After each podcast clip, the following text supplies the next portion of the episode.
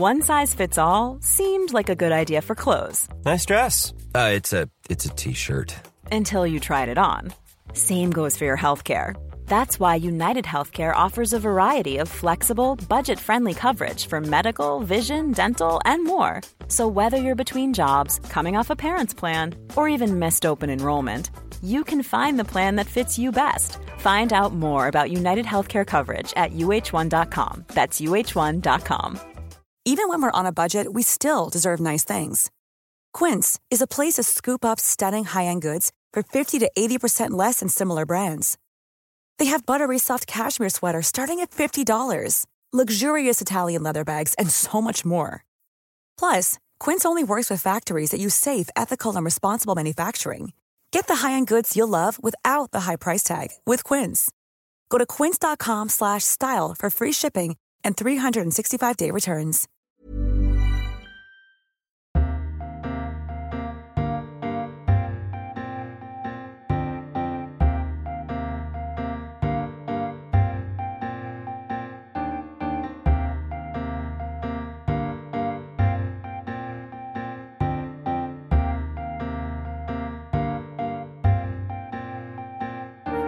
Welcome to this week's episode of the TLS podcast. I'm Lucy Dallas, arts editor here at the TLS, and Toby Lichtig, our fiction and politics editor, is here with me today. Hi, Toby. How are you doing? Hi, Lucy. Yeah, I- I'm okay, thanks. I have had COVID along with lots of other people, but I, I seem to be on the mend now. So, uh, yeah, turning a corner. You're being very, very brave. It's very good of you. It's always a delight to be on the podcast. and Alex, as we said last week, she's still gadding about, and we will quiz her on her gadding about when she gets back. So we're here today. Uh, since you're the fiction editor, Toby, I feel I can pick your brains and say, what have you been reading recently? You're the person to ask. Well, I suppose I am. Well, one of the things about being ill is that you do have some time to lie around in bed, and when you start feeling a little bit better, you know, the idea is that you can maybe read a bit. And actually, I did. I read a tremendous book. It's sort of on my sick bed as I was recovering. It's not a new book, I'm afraid.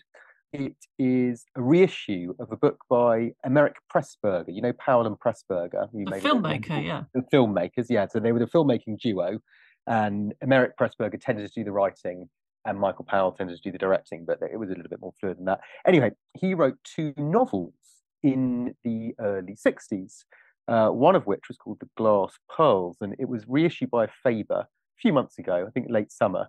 We reviewed it, we gave it a nice review, and I've just been Mm. reading it.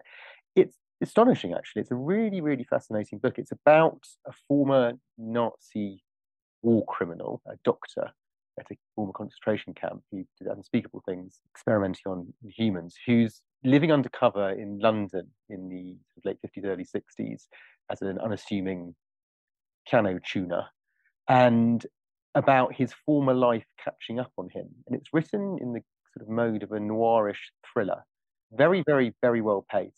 And it's particularly fascinating because Pressburger himself was a Jewish refugee. He was born in Hungary, he fled to Paris, he managed to get out of Paris and come to London before the war. But he writes from the point of view of one of his persecutors.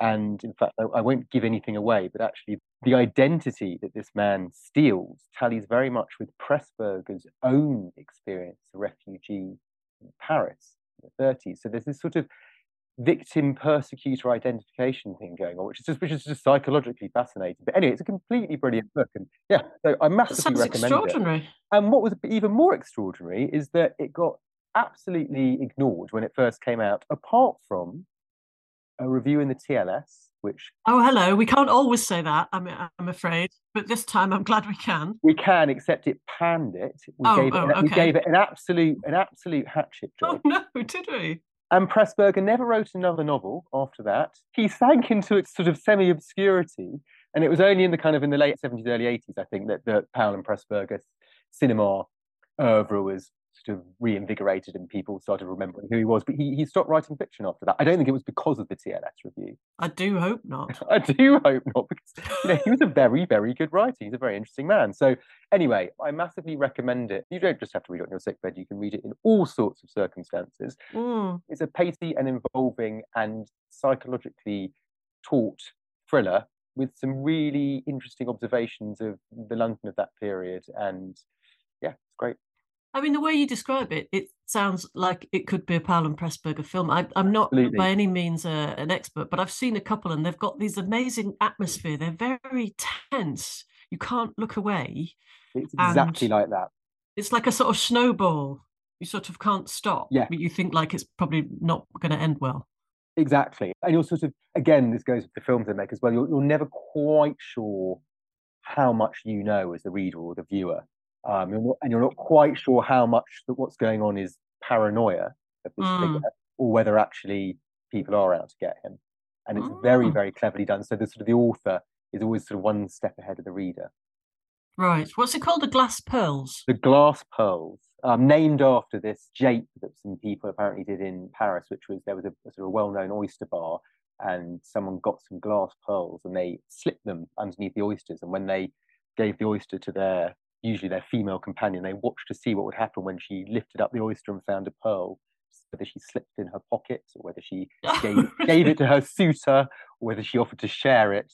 So I don't know whether or this swallowed it by accident. or swallowed it by accident, which is probably probably more likely. So I don't know whether this, this was pure invention by Pressburg. In fact, if any listeners have any idea whether this has been performed before, I'd be very interested to know. But this is what happens in the book anyway. Wow, that sounds completely fascinating. Yeah. For work, I've been rereading the whole of the Dark is Rising Oh, series by Susan Cooper for reasons which will be revealed next week. you can't tell me now. Okay, fine. we'll leave me and our listeners hanging. Do listen out next week because it's thrilling. It's so good. I mean, and I know it's not written for me at the age I am now, as it were, but I did read it at the right age, which the first time you read it, I guess, is what, about 12, maybe something like that? Did you read them? No, no, I don't. I'm not familiar with them. I've heard of her, but I, I, no, I, I'm not. Can you tell us a little bit about about them? Um, it's a bit in the school of uh, Alan Garner, in the sense of there's a, a sort of mythology. You know, there's kind of normal kids, and ancient mythology kind of catches up with them, and they live it alongside their normal modern lives. That's a, that's quite a bad way of talking about it, but I don't want to give too much away. Anyway, it's completely thrilling. I do recommend it, but we'll talk about that next week. But coming up on this week's show, we ask what would the history of art look like if you took men out?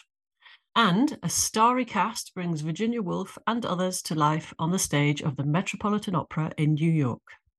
But first, there's a new book out with a very simple and bold title The Story of Art Without Men. It's by Katie Hessel and it lives up to its title, which is essentially a rejoinder to Ernst Gombrich's monumental work, The Story of Art, which came out in 1950 and has had an enormous influence ever since. And you guessed it, included no women at all. The author and cultural historian Breeze Barrington has reviewed Hessel's book in this week's paper, and she joins us now. Hello, Breeze. Hello, how are you? Yes, I'm okay, thanks. Not too bad. Thanks so much for coming on the show. Thank you for having me. Your piece is particularly timely actually this week because Hessel Studies just won Waterstone's Book of the Year, I noticed a couple of days ago, which is probably a good indication of its popular appeal. Would you say that sounds about right? Yeah, absolutely. I think it's really exciting that a book like this has made the Waterstones Book of the Year because it's not a sort of I mean, it's called the story of art. You know, it's not a sort of a story in the in a traditional sense, and I expect we'll talk a bit about that later. But I think it's a real testament not just to the book, but also to the huge impact that Katie Hessel has been having on this world, on this movement. You know, she's got a big following already from her Instagram and her podcast, and um, yeah, I think it's perhaps sort of both surprising and unsurprising, but definitely a good thing for the study of, of female artists in a way, it's a kind of culmination of her work, isn't it? Because I think it almost started life as a series of Instagram posts, didn't it? And then a podcast spun off from that, and then the book came after. Is, is that right? Yeah, completely. So I think she started the Instagram in 2015, and every single day for several years, you know, it's incredibly hard work. She put up a post of a different female artist, and then, yes, as you say, the podcast sort of took off from that, and I think she was interviewing artists, art historians, and continuing that sort of work. So this book is the culmination of some seven years of different kinds of research. And I think you can really see in the book, you know, I don't mean this in a bad way, um, it might sound that way, but you can really see it having come from that Instagram, that it does sort of work as a sort of individual snapshots of artists' lives. It's an interesting way and a very, very obviously untraditional way to publish a book about the history of art, isn't it? To start it with Instagram. It's I mean, it's like the opposite of Ernst Gombrich. But Instagram is such a visual world that I suppose that makes sense. You put up the art first and say, guess what? This is done by a woman. Yeah, definitely. And and actually one of the great things about this book is it is very, very visual, which you know might sound a bit silly, but lots of for all sorts of reasons, lots of books about art don't have so many pictures. And this is incredibly picture heavy. And yeah, I think you're right. I think it is a slightly new way of approaching something like this, but it's very exciting. Yeah. And it's a, it's a sweeping history, isn't it? It's not just about the present day. You begin your piece with this really lovely quote, which I'm just going to qu- quickly read out. She would have done marvelous things if, as men do, she'd been able to study and learn to draw and work after living models. Um, and that quote came from quite a while ago. Can you tell us a little bit about it? Yes, so it came from Vasari's Lives of the Artists. Vasari was essentially a very early version of a sort of art historian, and he was around in the mid 16th century, and that's when this book comes from. So the Lives of the Artists is essentially, I mean, it's not, in some ways, it's not dissimilar, I suppose, to Katie Hessel's book, in that it's individual biographies of artists that Vasari considered to be great, and they're really from his own time. The first edition was published in 1550, and there were no women in that edition. But then it was expanded in 1568, and it included four women, one of whom was Plautilla Nelli, who this quote is about. Plautilla Nelli, I don't think, is particularly well known now, so I'll just say a little bit about her. So she was actually a Dominican nun, but she also was an artist, and she was completely self taught. So no formal training at all. She really learned from copying the works of her contemporaries like Bronzino and studying their techniques. Bronzino, incidentally, is also in Vasari's Lives of the Artist as one of sort of the greats of the time. Mm. So, having not been self taught, I suppose what Vasari is saying here, she's still included as one of the absolute greats. But what he's saying here is that she could have been, you know, an incredible artist. She would have done marvelous things if she could have studied like men. And I think that this is really illuminating. You know, women until 1890 women were not able to take part in life drawing classes. They were mostly excluded from artistic academies so you know most of the avenues of learning how to be an artist how to paint how to draw were you know they were essentially excluded from. So this obviously made being an artist very very difficult. You know it's hard to get through the door. And then even if you're sort of through the door then you don't have the same opportunities you know. Imagine not being able to study the human figure the, you know a nude figure not being able to sort of properly learn about proportion. It obviously makes things very very difficult. So i think you know what he's kind of pointing to here and he says it about about all of the women that he includes in his book what he's sort of saying here all of the women had you know as much talent as the men did but they didn't have the same opportunities. And you know until 18 the 1890s like i said this was still true. And you know, of course, it doesn't mean that they didn't find ways to paint these things, they didn't find ways to learn, but it's clearly so much harder. And I think, you know, what this is really pointing to here is the sense of being held back, you know, just by because of being a woman. And I think the sense of being held back has been has been really ongoing.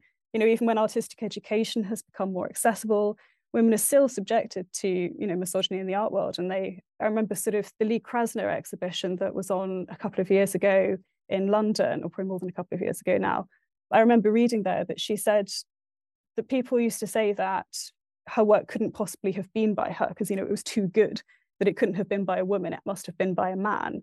And you know even contemporary artists now people like tracey emin have you know spoken about and campaigned about sexism inequality in the art world.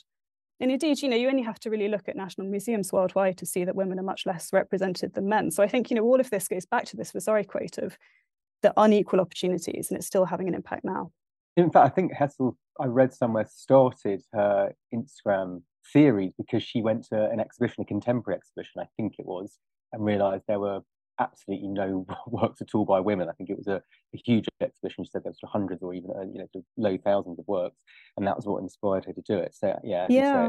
It's very much a kind of it's an ongoing process.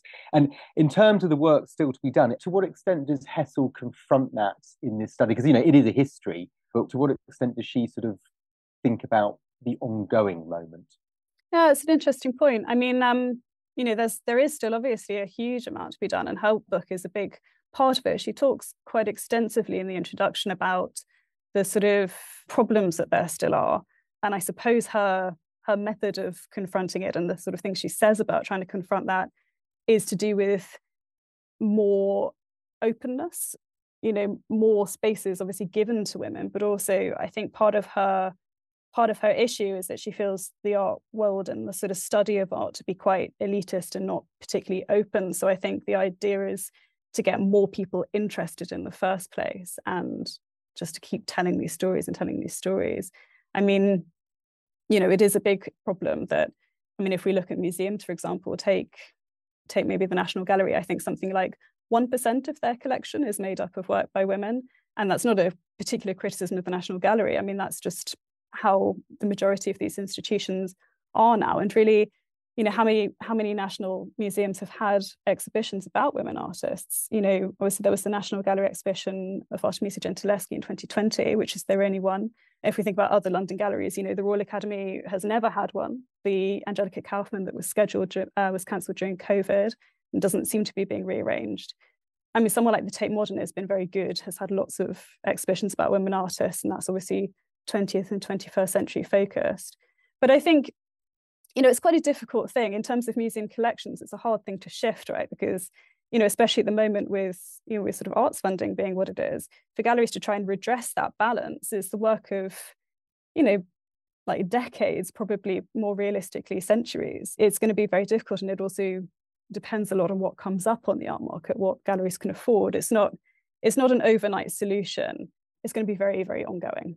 We had um, last week, in fact, we were talking about the Rosa Bonheur exhibitions, which are in Paris and Fontainebleau, and that was wonderful. And We talked about her work and you know her life and how kind of quietly radical she was, but that was noteworthy. You know, it was it was sort of it was unusual that that was a great big exhibition of a female artist that you know that's the big exhibition of the autumn i can't remember if, if we've done that before you know it's as you say it's still it's still unusual isn't it? I'm interested in the, in the ambition of the book. So it's got this very wide scope 600 years or so of art and it sort of introduces people to lots and lots of artists they're unfamiliar with and it also aims to redress the eurocentric bias and take in female artists from all around the world isn't it? Which is a kind of mammoth task. Yeah, I mean it's it's absolutely colossal. Um, and I don't know that the book is completely successful in that, in the sort of redressing the Eurocentric bias. I mean, I think Katie Hessel, you know, she's very honest in the introduction about the book's limitations, that this is an ideal rather than perhaps a reality.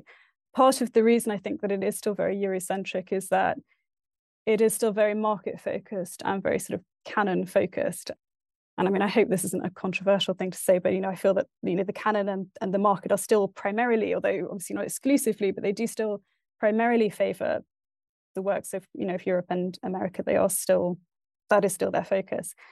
But I think the fact that the book doesn't achieve this entirely says more about the task than about the ambition. You know, I think what would it really mean? Um, and I talk about this bit in the review, but you know, if a book were to address this kind of bias, it would probably need to operate outside the canon, you know, outside the market to some extent. And I guess that involves much bigger questions of rethinking what we mean when we talk about art, when we talk about artist. You know, what when we call something a work of art, we call someone an artist. What is what are the values we're attaching to that? What are the things that we mean by that? So, you know, what Katie Hessel's doing here is more adding to the canon. And you know, there can be a good argument for that too, but I guess it still leaves some of the problems that she raises a bit unanswered. I mean, it might be worth thinking a bit about what what the canon is you know who's it for what's it for who makes it and to some extent is it still useful in the sort of world that we live now? Which you know is obviously a huge overturning of what we think we know and at the moment what we do know but and i don't really know what it would look like but i suppose you know that's kind of the exciting bit isn't it? That these are these are kind of questions that are ripe for debate and it feels like a sort of a time of potential change you know, ultimately, it's, I suppose it's not really Katie's responsibility to reinvent the wheel, but by no. you know, by by bringing it up, she's she's doing something quite significant, I think. And yeah, you were saying as well about the scope of the book. I mean, I think there is something like 300 women artists in this, and you know that in itself is a really quite an extraordinary feat. And they are, you know, lots of them. It may still be Eurocentric focus, but they are from all over the world. Although the focus tends to be more on the the kind of towards the present day than the earlier periods. Is that right? That's true. I mean, I think, you know, it is very broad, but it is definitely skewed towards modern contemporary. I think, you know, this to some extent, this is understandable because obviously, you know, not just women, there are just probably more artists in general working in later years. I'm sure if you did a study over a few book like this of of men, that would probably be the case too. But also, you know, with what I was saying about women's ability to learn how to paint and how to be artists and things like that, there were definitely going to be much fewer of them from those early periods. And I suppose that I, as a sort of specialist of the 16th and 17th centuries, am more, most likely to be someone to complain about that. I think that it is it is quite stark. But you know, even though it's broad, it does cover a lot. Like I said, you know, 300 artists. You know, her only condition for being in the book really seems to be that the artist, you know, identifies as female. And it's, you know, I think that's pretty marvelous. Like who who can name 300 female artists? It's, you know, there's going to be material in there for for all sorts of, of people to be able to discover, no matter how much your sort of pre-existing knowledge is.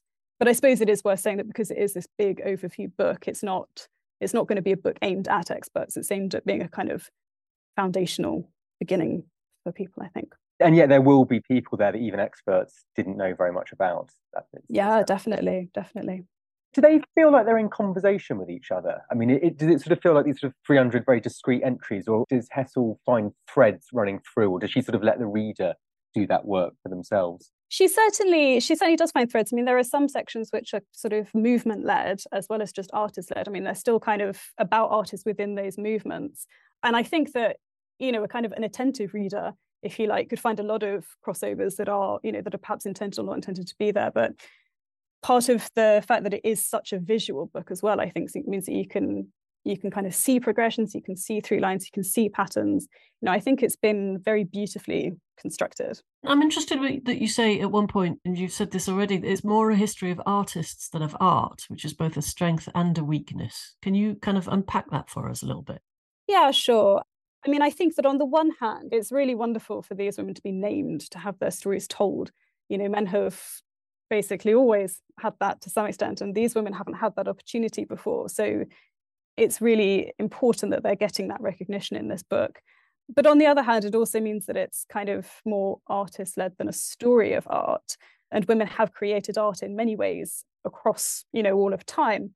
And we don't necessarily always know what their names have been. So things like, I don't know, production of textiles or something, I guess, comes to mind where, you know, people, women have worked in groups and we don't necessarily know what they were called. So if the book were a little more sort of open to that type of art, then I think it would open more opportunities. It could also start a bit earlier, maybe, and you know, it give these sort of unnamed women a bit more of a look in as well. But I guess you know, it's aiming to be a catalogue. I think that's essentially what it is, and it's very successful at that. Mm. And with the thing about groups of women making things, there's an issue about commerce, isn't there? Because you say across history and across cultures, women have been involved in artistic activities in ways that don't result in objects to be traded. So there, we're talking about money, aren't we? We're talking about the market. Yeah, absolutely. And I think that's um, you know, what I was sort of saying before about what it comes back to that question about what we think art is and what we think an artist is. Are we sort of defining art by something which people value financially? You know, there are lots of sort of artists over time, I guess, who have or haven't been successful.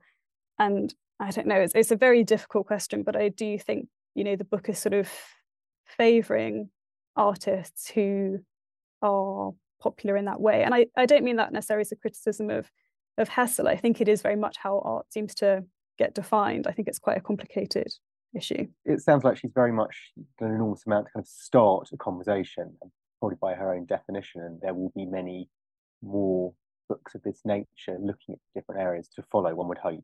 Yeah, completely. And you know, there already are. I think it's important to say that, you know, this book isn't this book isn't happening in a sort of vacuum.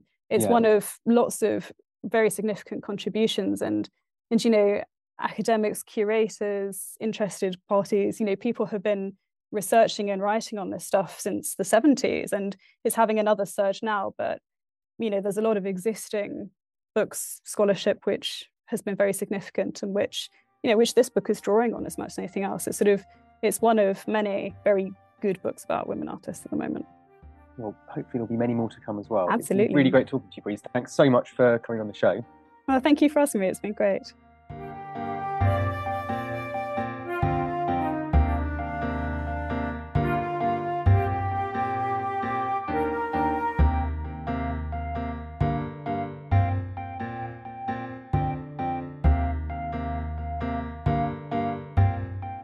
To come on the show, Virginia Woolf live on stage at the Met in a world premiere.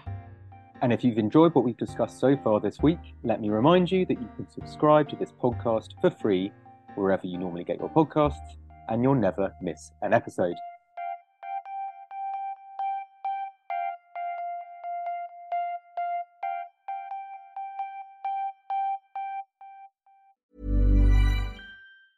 When you're ready to pop the question, the last thing you want to do is second guess the ring. At Bluenile.com, you can design a one of a kind ring with the ease and convenience of shopping online. Choose your diamond and setting. When you find the one, you'll get it delivered right to your door. Go to Bluenile.com and use promo code LISTEN to get $50 off your purchase of $500 or more. That's code LISTEN at Bluenile.com for $50 off your purchase. Bluenile.com code LISTEN. Even when we're on a budget, we still deserve nice things. Quince is a place to scoop up stunning high end goods for 50 to 80% less than similar brands. They have buttery soft cashmere sweaters starting at $50, luxurious Italian leather bags, and so much more. Plus, Quince only works with factories that use safe, ethical, and responsible manufacturing. Get the high-end goods you'll love without the high price tag with Quince. Go to quince.com/style for free shipping and 365-day returns.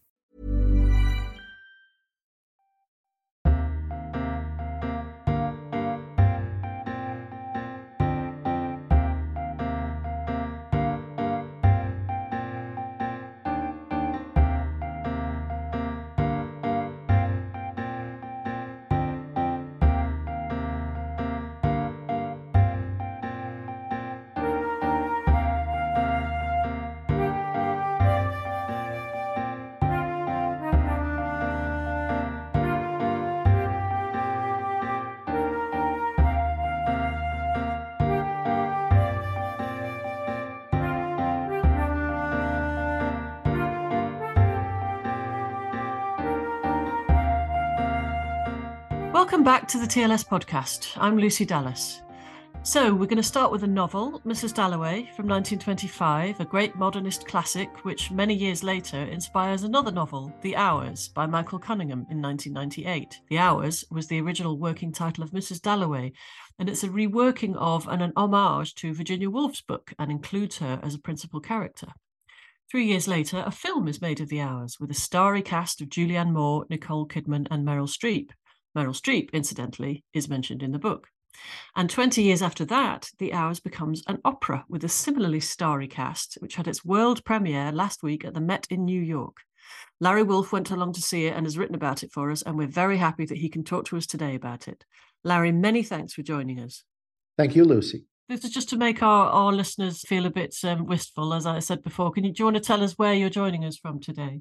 So I'm in Florence. I'm the director of New York University's Florence program, which is located at Villa La Pietra, which belonged to the late Sir Harold Acton. And he wow. left NYU, and I'm directing it for the moment. I actually spent Christmas in Florence one year, and it was absolutely wonderful. It was very, very beautiful in December when it was freezing and grey. It's beautiful when it's cold. It's beautiful when it's warm. The nice thing yeah. about Christmas is that it's a little emptier, and that's a nice thing. Yes. Yeah, yeah. Well, we're all feeling suitably jealous now and unhappy that we're not in Florence, but I wish you were here. so do we. So the hours, Larry, you were telling me about it. This was the big event of the season, wasn't it? Was there a sense of, of excitement there on opening night? Huge sense of excitement, big crowd, people who are usual opera goers, but people who I think who come from outside of the opera world as well who were there. And I think people were immensely interested in this, right? Because just as you said, there's a famous novel, there's a famous movie. This is a, a celebrated thing, the hours. And the idea of it as an opera was very intriguing to people. Mm-hmm. And I must say, so we're going to talk about this world premiere, which of course, you know, most of us haven't been able to go to. But on December the 10th, it's going to be live. I think it's a live broadcast in various cinemas, certainly lots in Britain and in America. So people will be able to to watch it sort of as performed. Absolutely. And I highly recommend that. I think that it's a remarkable work of art and that people will be very moved by it. Uh-huh. So I mentioned the superstar cast of the film, and as I said, this opera, one of the amazing things about it is that it, it also has a superstar cast, doesn't it? Can you tell us about them? Yes, it does. The superstar among the superstars is Renee Fleming, who we thought had retired from the Met stage five years ago in Der Rosenkavalier. But this opera was written especially for her in the Clarissa role that is modeled on Mrs. Dalloway, though she's displaced to New York in the 1990s. And she returned to the Met to carry this work in a really, you know, brilliant fashion. It was very exciting, her return, as well as the new work. And then alongside of her was the great Joyce DiDonato, a mezzo soprano who's famous for Handel, who's famous for Rossini, and who here was singing in contemporary opera in the very unusual operatic role of Virginia Woolf, whom she embodied and impersonated on stage, whom she rendered, whom she rendered musical on the Met stage. And the third star of the production was Kelli O'Hara, who's a big Broadway star in New York. I don't know whether she's also a musical star in London. Yeah, I think she's not as well known over here. The other two, you know, are instantly recognizable, but I think maybe she's more of a Broadway star as it is. So can you can you tell us about her? Very much a Broadway star and someone who carried the revivals of the classic Broadway musicals of the late 40s and the 50s. She was South Pacific. She was The King and I, was The Pajama Game. So um, these classic roles from the Broadway stage are roles that she revived over the course of the, oh, the last 20 years already in New York. So she's a very big name in the Broadway musical world, but she also has operatic training. It's not the first time she's sung from the Met stage, but it's the biggest and most significant role she's sung from the Met stage. And she performs in a 1950s persona, a 1949 to be precise. She's someone who's reading Mrs. Dalloway and having a mental breakdown while reading Mrs. Dalloway. So there were three big stars on the Met stage. And the fact that Kelli O'Hara comes from outside the traditional operatic world, I think also brought a lot of people from outside the opera world to this performance. Mm, yes, yeah, I bet. And actually, I was looking, even the smaller roles that you were mentioning, they're played by also great singers, Denyce Graves and Kathleen Kim. These are, you know, they're not usually singing supporting roles, are they? Nope, these are big stars in their own right. Denyce Graves has not sung starring roles in a while, and she was in a supporting role here. She was a famous Met Carmen, a famous Met Dalila in the 1990s, very glamorous mezzo soprano. Here, playing the role of Mrs. Dalloway's lover or Clarissa's lover in New York in the 1990s. That is to say, we know that Virginia Woolf's Mrs. Dalloway is interested in women romantically, though she's actually married to a man. In the novel and the movie and the opera, Clarissa is actually living with a woman. Mm-hmm. So there's these there's these three main characters and they're spaced out in time. The three main characters. So it's Virginia Woolf and Laura Brown, is it? Laura Brown. Yeah. Exactly. And and Clarissa, who's in the 90s. So they're all spaced out in time. They're all linked in the, well, certainly in the books by a kind of stream of conscious narrative. They're playing out their own concerns, uh, their own dramas. On the face of it, it sounds like quite a difficult subject for an opera to convey. How does it begin? How does it introduce these narrative threads? It introduces the narrative threads through the novel Mrs. Dalloway and the first line of the novel about Clarissa going out to buy the flowers herself. And Renee Fleming appears then as Clarissa going out to buy the flowers herself for her party that she's giving in New York in the 1990s, not Mrs. Dalloway's party from London in the in the 1920s. So introduced by an eight-part chorus that is actually reciting the novel, the first line of the novel.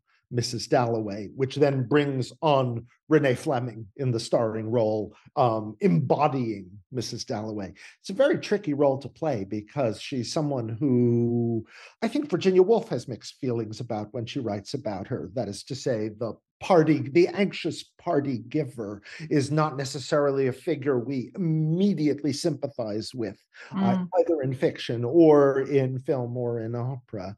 And I thought that the music actually was, you know, hugely interesting for making her an engaging figure. Mm-hmm. So that it's not just sort of, well, why should we care about this woman who doesn't know what flowers to buy for her party? It makes it deeper than that. I think it's a figure that's at risk of seeming brittle, at risk of seeming frivolous. Mm. And Virginia Woolf works a kind of magic around her in the fiction through her writing. And I thought that the music had that same effect of making her um, charismatic, even within um, her small concerns, the small concerns of her day in the life, which is how Virginia Woolf presents her to us. Mm-hmm. And tell us about the mysterious countertenor figure who appears throughout. There's a, a voice who sings to Mrs. Dalloway from under the arch in Washington Square and who she finds particularly haunting. That is to say, who sings to Clarissa from under the arch in Washington Square. It's one of the ways of locating the story in Greenwich Village. And I mean, that's something that could happen. I live near Washington Square. You could hear someone singing under the arch, strangely, in an unusual vocal range wow. on some given day in, in, in, New York City. There are all kinds of people in New York City, as there are in yeah. London. Here, he becomes a kind of haunting angelic figure. You know, the countertenor voice is very, you know, mysterious and powerful in its in its strange beauty. And what he's able to do is contribute some kind of connection among the different stories because he sings to each of the three women in their different time frames and connects them in the opera. He has a little bit of the sense of Angel of Death um, because it's an um, opera that's about the possibility of mental breakdown and the possibility of suicide. Uh-huh. And that plays a very important role in the opera, as it does in the in the original novel. Uh-huh. And I'm interested in this idea that do they each have a different musical style or a motif or a soundscape. So if I hear a particular bit of music, I might think, oh, well, that's Laura Brown in the 40s. Or is the music kind of its own style and it's the staging that has to differentiate between them? Does that make sense? Three different musical styles, just as you've suggested.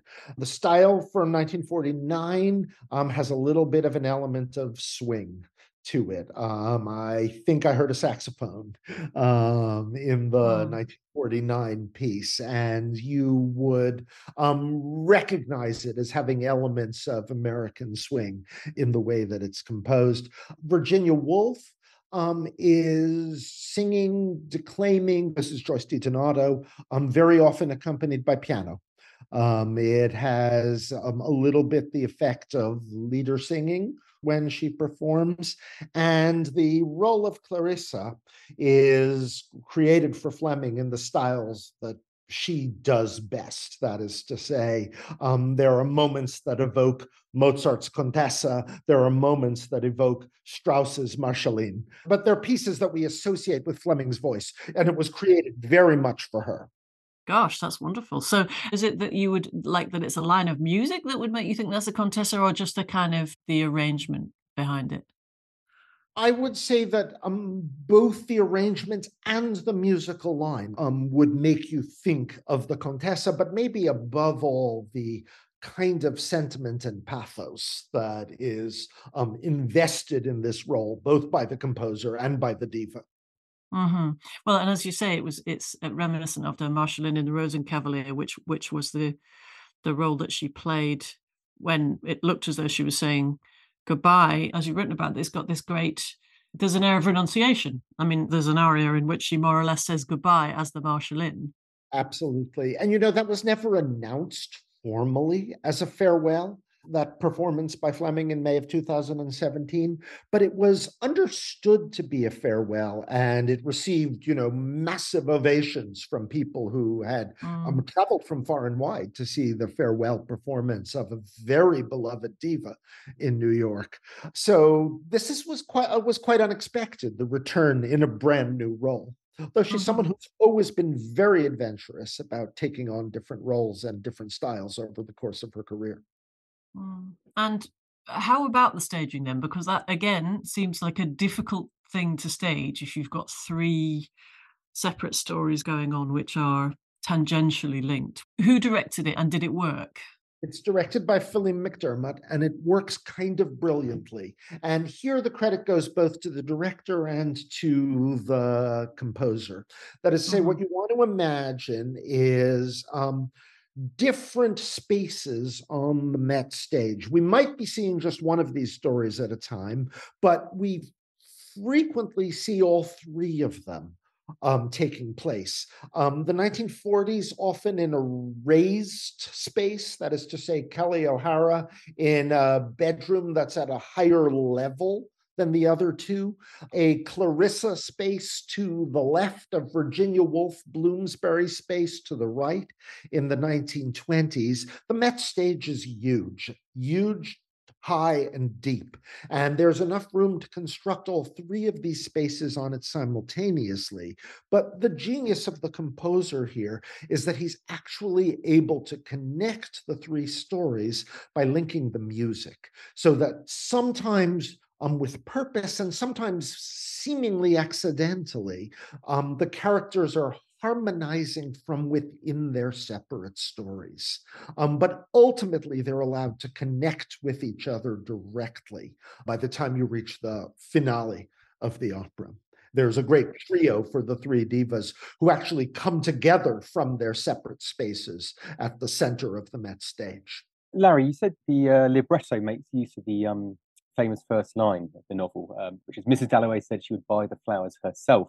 I just wondered, does it draw throughout on the novel? And, and, and if so, does that work and how does it work? Yes, it absolutely does draw throughout from the novel, particularly in the places where um, Laura Brown is reading from Mrs. Dalloway, but then again in the places where um, Virginia Woolf is writing Mrs. Dalloway. The libretto actually does draw on the novel, uses the words from the opera. Um, there's a kind of amazing duet at the beginning of the second act, which I reference in the review, in which they both are harmonizing around one of the very famous passages from Mrs. Dalloway. Um, did it matter then, she asked herself, walking towards Bond Street? Did it matter that she must inevitably cease completely? All this must go on without her. Did she resent it, or did it not become consoling to believe that death ended absolutely, but that somehow in the streets of London, on the ebb and flow of things, here, there, she survived? So it's famous Virginia Woolf stream of consciousness for Clarissa Dalloway, here created as a duet for soprano and mezzo soprano, one of whom is writing the lines, the other of whom is reading the lines, both of whom are reflecting upon their mortality from different time frames within the same musical piece. It was really very brilliant and very moving. When you think about it, suddenly it seems as if the entire book was made for opera. I mean, and in fact, I'm thinking about it the, the entire Virginia Woolf's uh, corpus. I mean, it, it's the, the, stream of consciousness. Of course, it must work beautifully when done well. I can completely see that. Stream of consciousness works really great on the operatic stage, which leaves a lot of opportunities for declamation and monologue. But as I say, the really cool thing here was to render it as a duet being written and being read at the same time. I mean, that's actually more than Virginia Woolf can supply on the page to compose the reader's reaction, even as we are hearing the author's creation of the lines. Mm if you said to the composer, "Yeah, you've done better than Virginia Woolf," I'm sure he'd say, "No, no, no, no, no, no, no, no we can't. Not better. Different. I don't want to say that he does better than Virginia no, Woolf. I want to say that that opera and music here are able to actually enhance and complicate it in ways that you mm. Do on the written page. And that's as it should be, right? Yeah. We know that operas have taken on great works of literature before, and that would only be a valuable thing if music has something to add. It's another dimension, isn't it? As you say, it's a thing that you that you genuinely can't do. But also when it takes on great works of literature, like it doesn't always work, does it? Not all the Shakespeare operas work. Often because maybe because you're sort of listening to the words or there isn't that much room for thinking aloud it's it's very impressive that this one does work. Put it that way. I'm going to tell you, I think that, say, the match between Verdi and Shakespeare in Macbeth in Othello in Falstaff is Mm, okay. pretty amazing. and okay, uh, but not all of the Shakespeare's. of Verdi, yes. Not all, not all of them, not all of them, but I, I I think that even in the case of Shakespeare, um, there's sometimes something that music can, the two geniuses together, right, can um, create something that transcends the work of either of them individually. In a case like this, where opera works with with great literature. Mm. In this case, there's an, the intermediary work, the Cunningham novel, and perhaps the Daldry film that stand in between um, Virginia Woolf and Mrs. Dalloway on the one hand, and Kevin Puts and um, The Hours on the other hand. Mhm. You make the point that although there are important male characters in it, the focus is very much on the women, and that still it makes a nice change, doesn't it, in the world of opera that they're the protagonists, that they're driving things, and we're hearing about what they think and feel. They're not just the kind of victims of whatever's going on. Um, I think that's right. And I think it's also very true to the spirit of Virginia Woolf to think about this from the point of view of a, um, a woman's sensibility, a woman's perspective. In this case, three women, their perspectives and their sensibilities and their musical frameworks.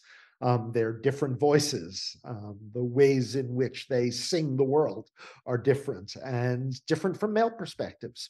Um, very, very moving in, the, in this fashion. And it also, of course, picks up on Der Rosenkavalier, which is um, composed above all for three female voices. Mhm. Well, one you've- of them in trousers as a man. Yeah, she's wearing trousers, but yes, I Yeah. take your point. Well, you've really brought it to life for us, Larry. Thank you so much for joining us today and have a lovely time in Florence. My pleasure.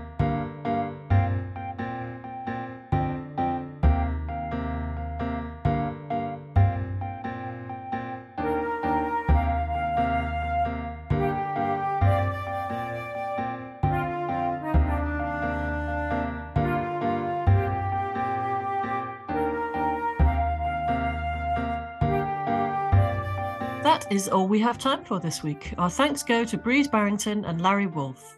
Thank you for listening to this episode of the TLS podcast, produced by Charlotte Pardy. We'll be back next week, but for now, from Toby Lichtig and from me, goodbye.